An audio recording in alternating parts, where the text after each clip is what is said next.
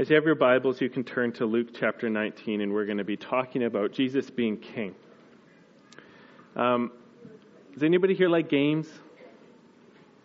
Just Marianne? That's cool. That's cool.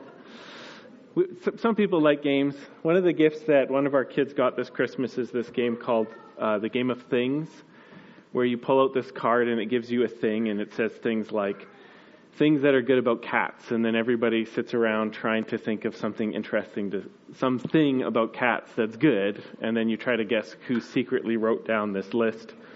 And one of the uh, the questions was things you would do if you were a dictator. Things you would do if you were king. It's always an interesting question to think about. Okay, so you're king. You're the boss. You got the swords, you got the scepter, you got the crown. What do you want to do?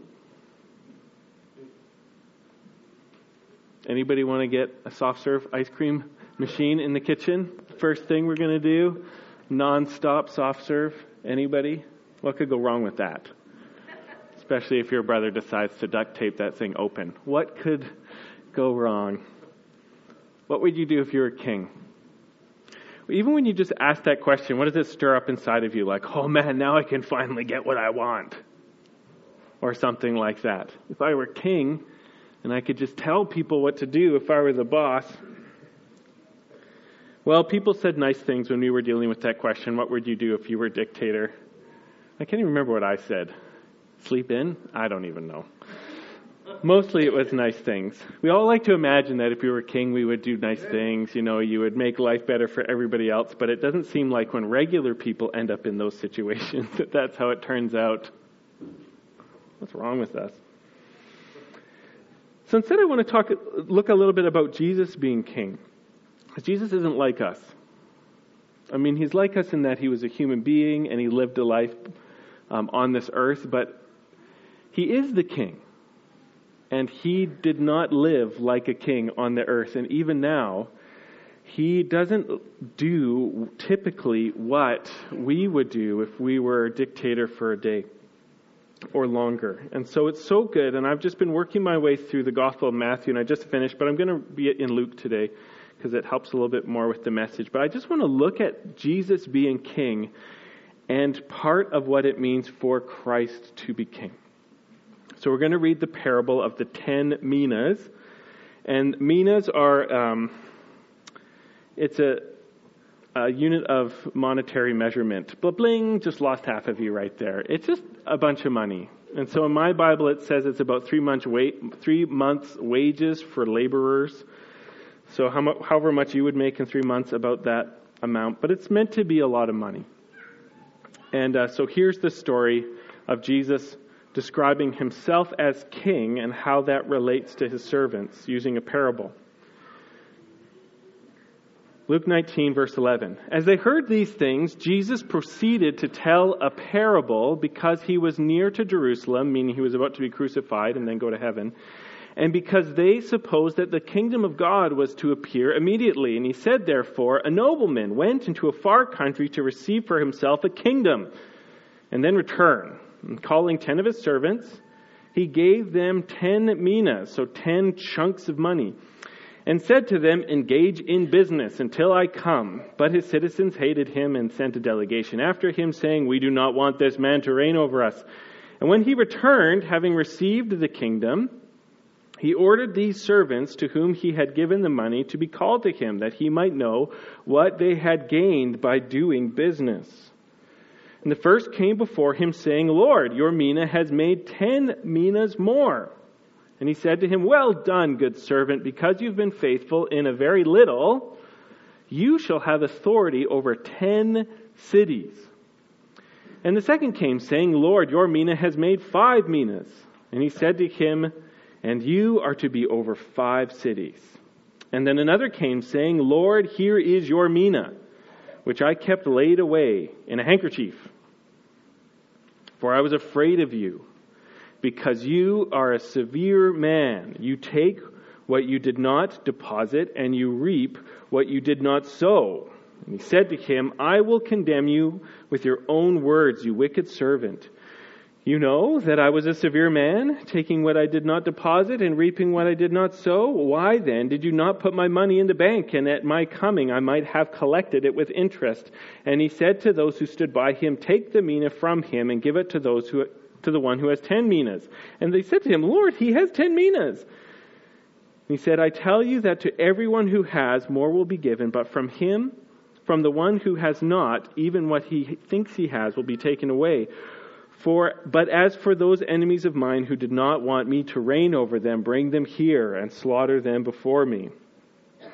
These are the very words of God. Let me pray for us. Father, I want to come to you through King Jesus, uh, the great King. God, would you help us to be true servants of Christ as we've confessed our faith in him? I pray, God, that you would help us to truly walk in faith in this life and to treat Jesus as the King. God, would you help us by your Holy Spirit? Change our hearts, impact us, and would you help the children, Lord Jesus? I love them. They, they're so dear to my heart, and they're, they're a treasure from you to us. And so, Lord, would you help us to treasure them, to give them due honor, and to train and disciple them in every way that we are able. In Jesus' mighty name. And all God's people said, Amen. Wonderful. So Jesus is king. And one of the things that makes him different than a regular king is that he doesn't have any boundaries to his kingdom. He's king over everything. He's king over all of existence. He's king over all the universe. You can't find a place or put your finger on a map or on anything you might see through a telescope that doesn't belong to Jesus. When God raised Jesus from the dead, he seated him at his right hand in heaven to be ruler over all of heaven and earth. And Jesus, even before he went to heaven, said, All authority in heaven and earth is given to me. Go therefore, make disciples of all nations, teaching them to obey all that I've commanded you, and behold, I'm with you to the very end of the age. He's the king. He has authority over everything. Not everybody knows that, and so a lot of us live in rebellion to Jesus, but every single thing in the world is part of his kingdom. And he is invading the universe through his church. And his church goes out into all the world and declares the reign of Jesus. That's the gospel. We declare that the king is raised from the dead, and everybody who believes in him gets to lay down their rebellion and lay down their arms and become treasured citizens and be forgiven of all of their sin and become his dear people who he will rule over and protect and provide for and provide an inheritance in his kingdom that they get to enjoy forever and ever. And this is the good news that Jesus Christ reigns. And so everything is already his by resurrection, and we get to go and declare that he is the Lord, and people in rebellion against him get to be forgiven. All right. So far, so good. And so there were these people before Jesus even died who thought that Jesus was going to die and come back from the grave, and then he was going to go to heaven for a few days and then come back real, real quick like. And that we were going to get this heaven thing started ASAP. And Jesus was thinking, this isn't how it's going to go, and I need to teach them a story so they'll know how to deal with their long lives waiting for me to return. And so far, every Christian who's lived has died except for us waiting for Jesus' return. He hasn't come back. And so he told them a story about what they were supposed to do with this time. This time between Jesus being crowned king through his resurrection and his return. And one of the first things he wanted us to think about was the fact that he's going to come back and he's going to judge. He's going to come back and he's going to judge and he's going to judge our lives. That's why in the story he says, you know, he gave all this stuff to these servants, and when he comes back, he says, okay, what did you do with my minas? And so as Christ is coming back, this is one of the things. Jesus is king, so he's the judge. And this is one of the things that kings used to do. We don't have a ton of kings that we're used to in our world. And even when we do have things like prime ministers and presidents, they don't get to be judges in our cultures. That's usually handed over to judges and supreme courts.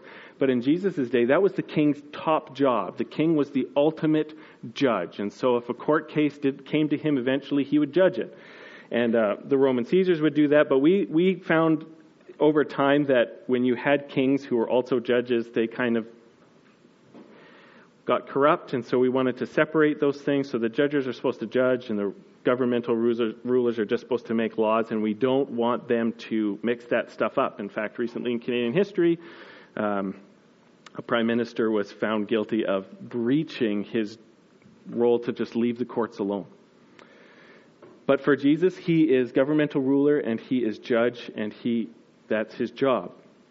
And in Jesus' mind, if you are one of his people, he has entrusted things to you that he wants you to turn a profit on.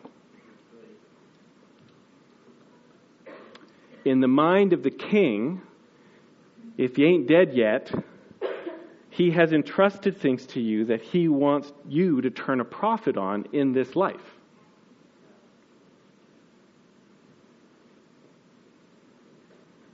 You tracking with me so far? Okay. Now it's interesting, in this parable, everybody gets one mina. In the Matthew version of this, he gives different people different amounts. They're called talents, which is just even more money. A talent essentially was just like a box full of gold. So when Jesus told that story in Matthew, he considers that the very least of his servants at least was entrusted with a box full of gold. Amen? So I like how he does this. He doesn't say, like, here's here's a dollar, Greg.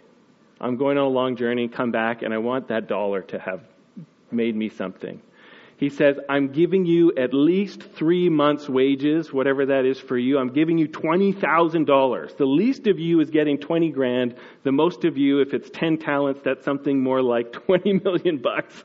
The most of you have 20 mil. The least of you at least have 20,000 bucks. Make it profitable and for when I return. So nobody in the mind of Jesus is supposed to think, supposed to be doing this. I got nothing. All I got is some moth balls in my pockets. Moth balls in my pockets. Thank you for that. You're welcome.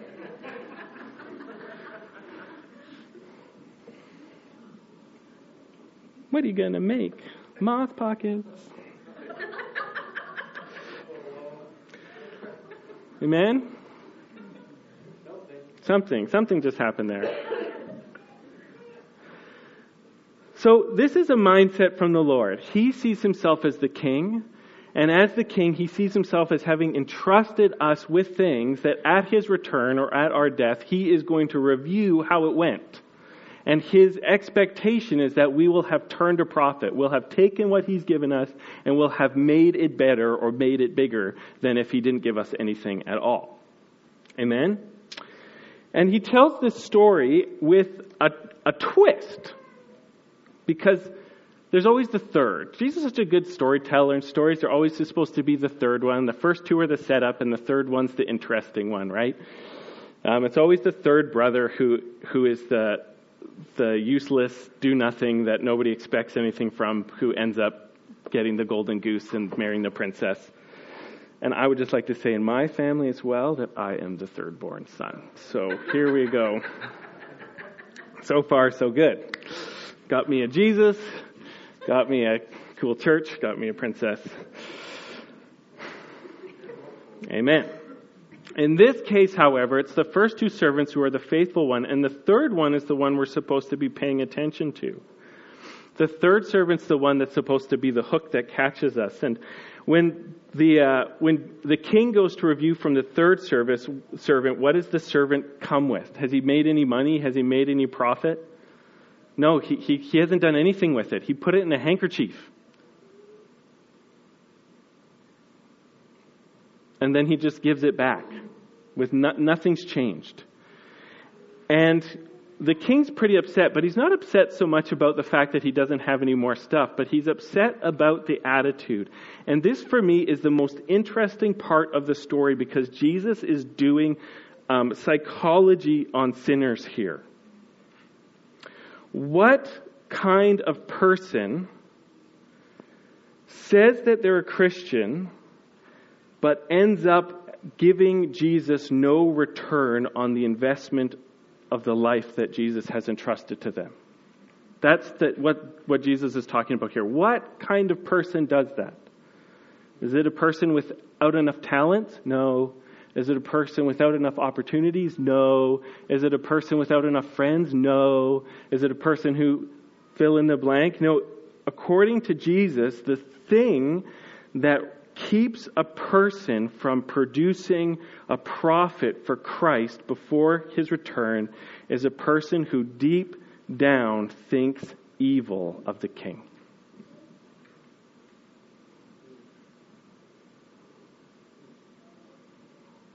That's the issue that keeps us from turning a profit is that deep down we don't trust him and we don't want to.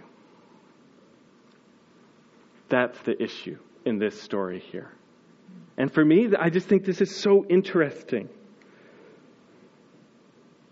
And so I do all this. I'm, do, I'm doing. I'm in this, this season of heart checking because it's like, okay, so if I'm not taking what God's given me to be faithful with and making it better, ultimately the root issue is I don't want to have to trust God with this thing.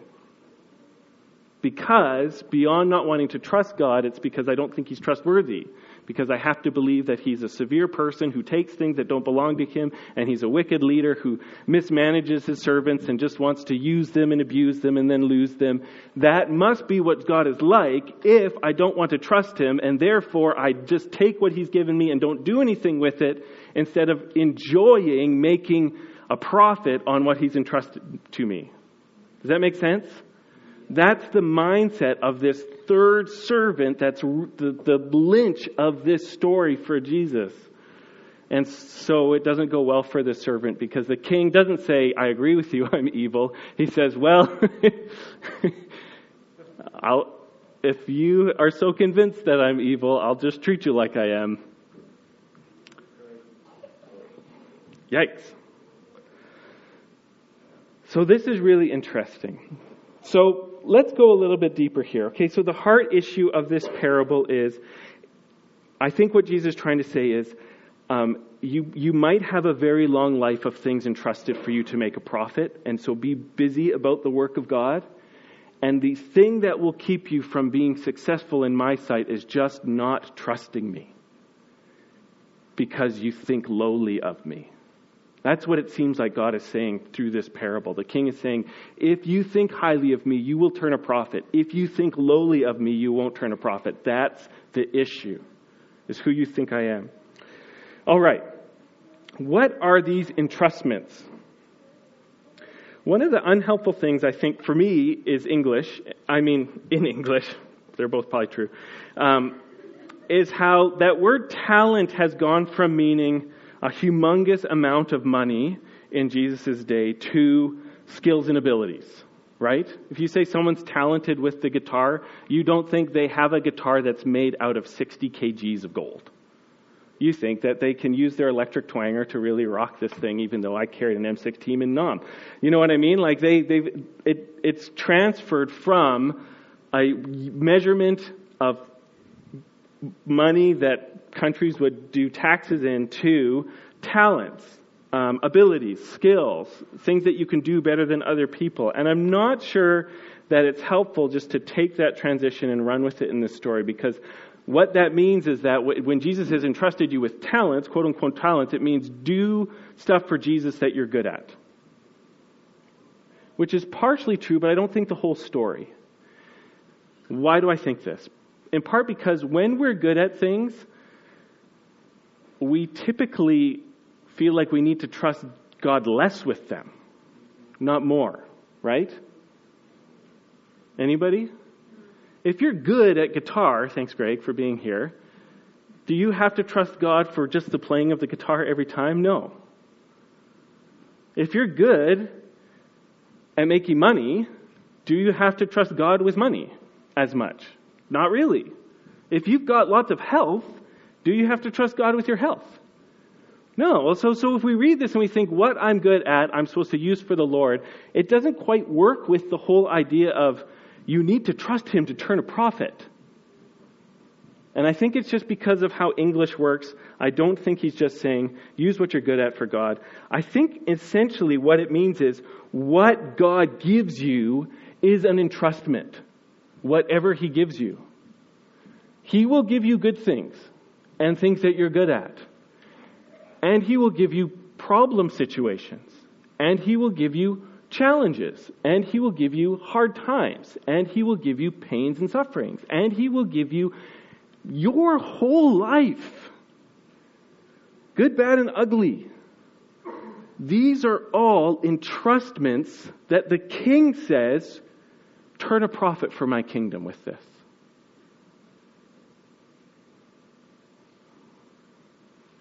All of it. Amen? He gives it to us to use until he returns. Good, bad, and ugly. It's all handed over by the king who owns everything and says, Make this work for me. So I've been thinking about this a lot over Christmas. We're a bit of a, a Lego family, um, which is great. And but one of the things that happens with Lego is two things. Number one, sometimes things fall apart, and the kid can't put it back together. And what invariably happens is that pieces go missing. Am I right? right. Anybody? oh, I lost this piece. And so what happens is that who gets called on for these most auspicious of, of tasks? Yeah, I'm the world class Lego finder in our family. I've got techniques.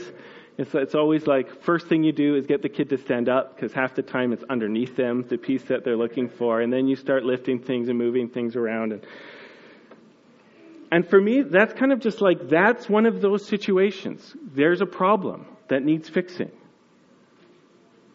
And I feel like God will often hand us so many broken things. And that's the talent. That's the mina. Make it better.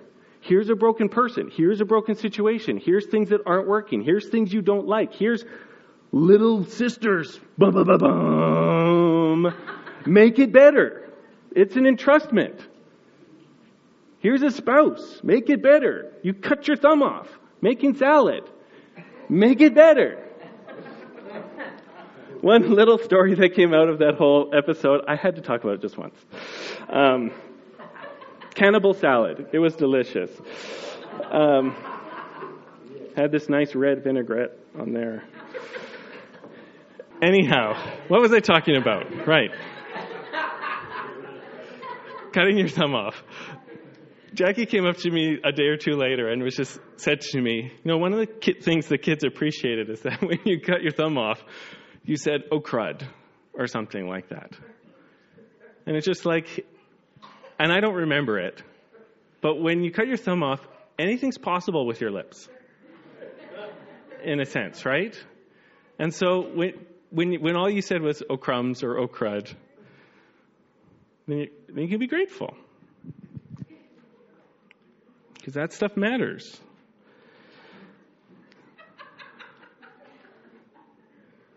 What am I trying to say here? I want I think the king calls us to a mindset that whatever he gives to us, we can receive as an entrustment to try to turn it for the profit of his kingdom. And one of the reasons we don't like thinking about that for everything is the hard times, right? When you're not feeling well, where things aren't going well, when the relationships aren't working.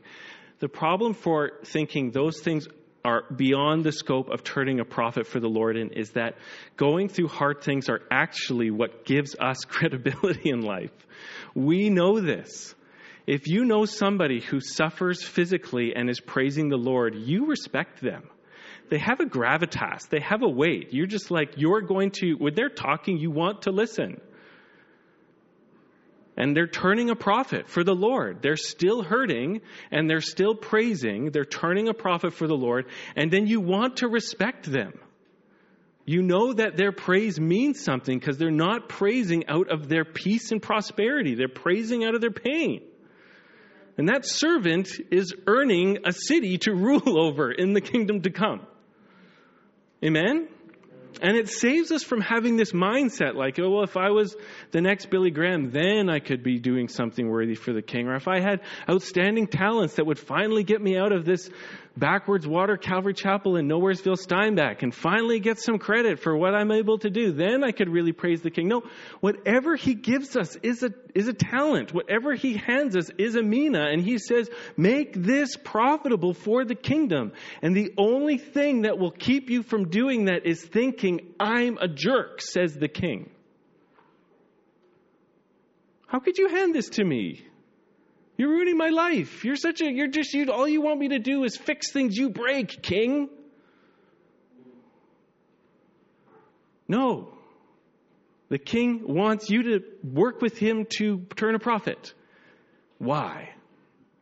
Because this king is the kind of king that wants to give outrageous rewards for faithfulness. Okay, how do you become a ruler of 10 cities in the kingdom of God. Be faithful with one mina before the king comes back, according to this story.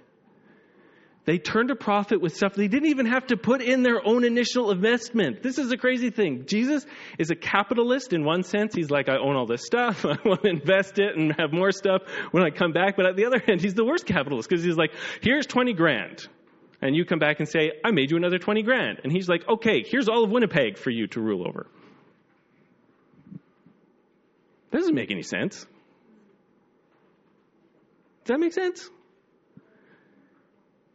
And the thing that I don't even get about it is this I start off in God's sight as a wicked sinner who needs his son, the king, to die for me just so that I can come to his throne and not have a throne of condemnation, but a throne of grace. And so, even if all he did was forgive me so that he didn't kill me and destroy me, I would be in a place to be grateful forever. And that would be fair. And then Jesus says, Now that you are redeemed, now that you're saved, now that you're rescued, now that you're in my kingdom, now you're forgiven, here's a mina. And if you're faithful with it, I will give you a billion times more in my kingdom. What? I feel like every six months I, I stumble over the same impossible thought in a message that Jesus would go from judge to forgiver, to giver, to rewarder. That He wants to give me more stuff so that He can reward me more than just forgiving me, which is more than I could ever even earn or deserve. If I was faithful to Jesus for the rest of my life, I still wouldn't even have earned my forgiveness.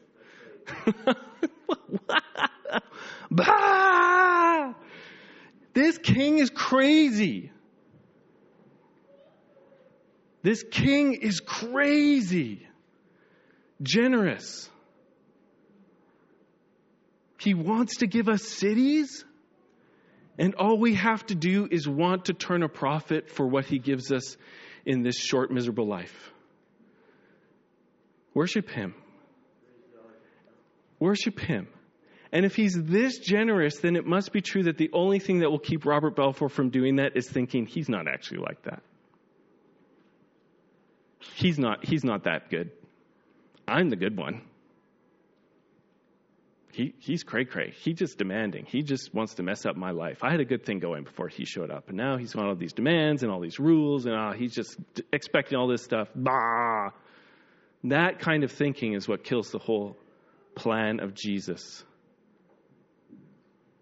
to save, and trust and then reward beyond our wildest dreams. That's the king's plan his desires to come back as the judge and for his forgiven people say, Well done, good and faithful servant. Enter into the joy of your master. Here is 10 planets. I want a planet. That's what I'm going for. I would like a planet. I think that would be very interesting with at least 50 moons because I like moons. Moons are sweet. And there's more than enough for everyone to go around. You're all invited to my planet.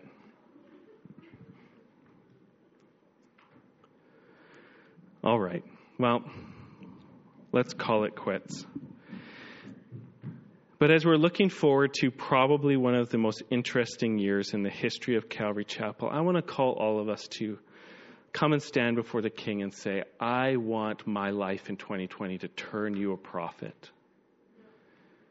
And you just take whatever He's given you in your family, in your finances, in your health, and you say, I want to turn a profit. Lead me in this. Show me how scripturally I can respond to things, whether it's the grace to endure or the grace for miracles. I want to turn a profit for the glory of Jesus in whatever you give me this year. And guess what? It's going to be wild. One thing I can guarantee is things are going to happen in 2020 that you don't expect and probably that you didn't want. And the King of Kings is saying, I want to reward you for turning a profit on this situation. Amen? It's going to happen. I'm not a prophet, but what I know is something you don't want is going to happen next year. Is that okay? I know we're Canadians. We think that, what? No, no. No, Rob, no. Down, boy. Down. How dare you, sir? This is my year. My year. My time. I'm going to go out there with the metal detector at Grand Beach and I'm going to find the buried treasure. Me! I got my lotto numbers all picked out.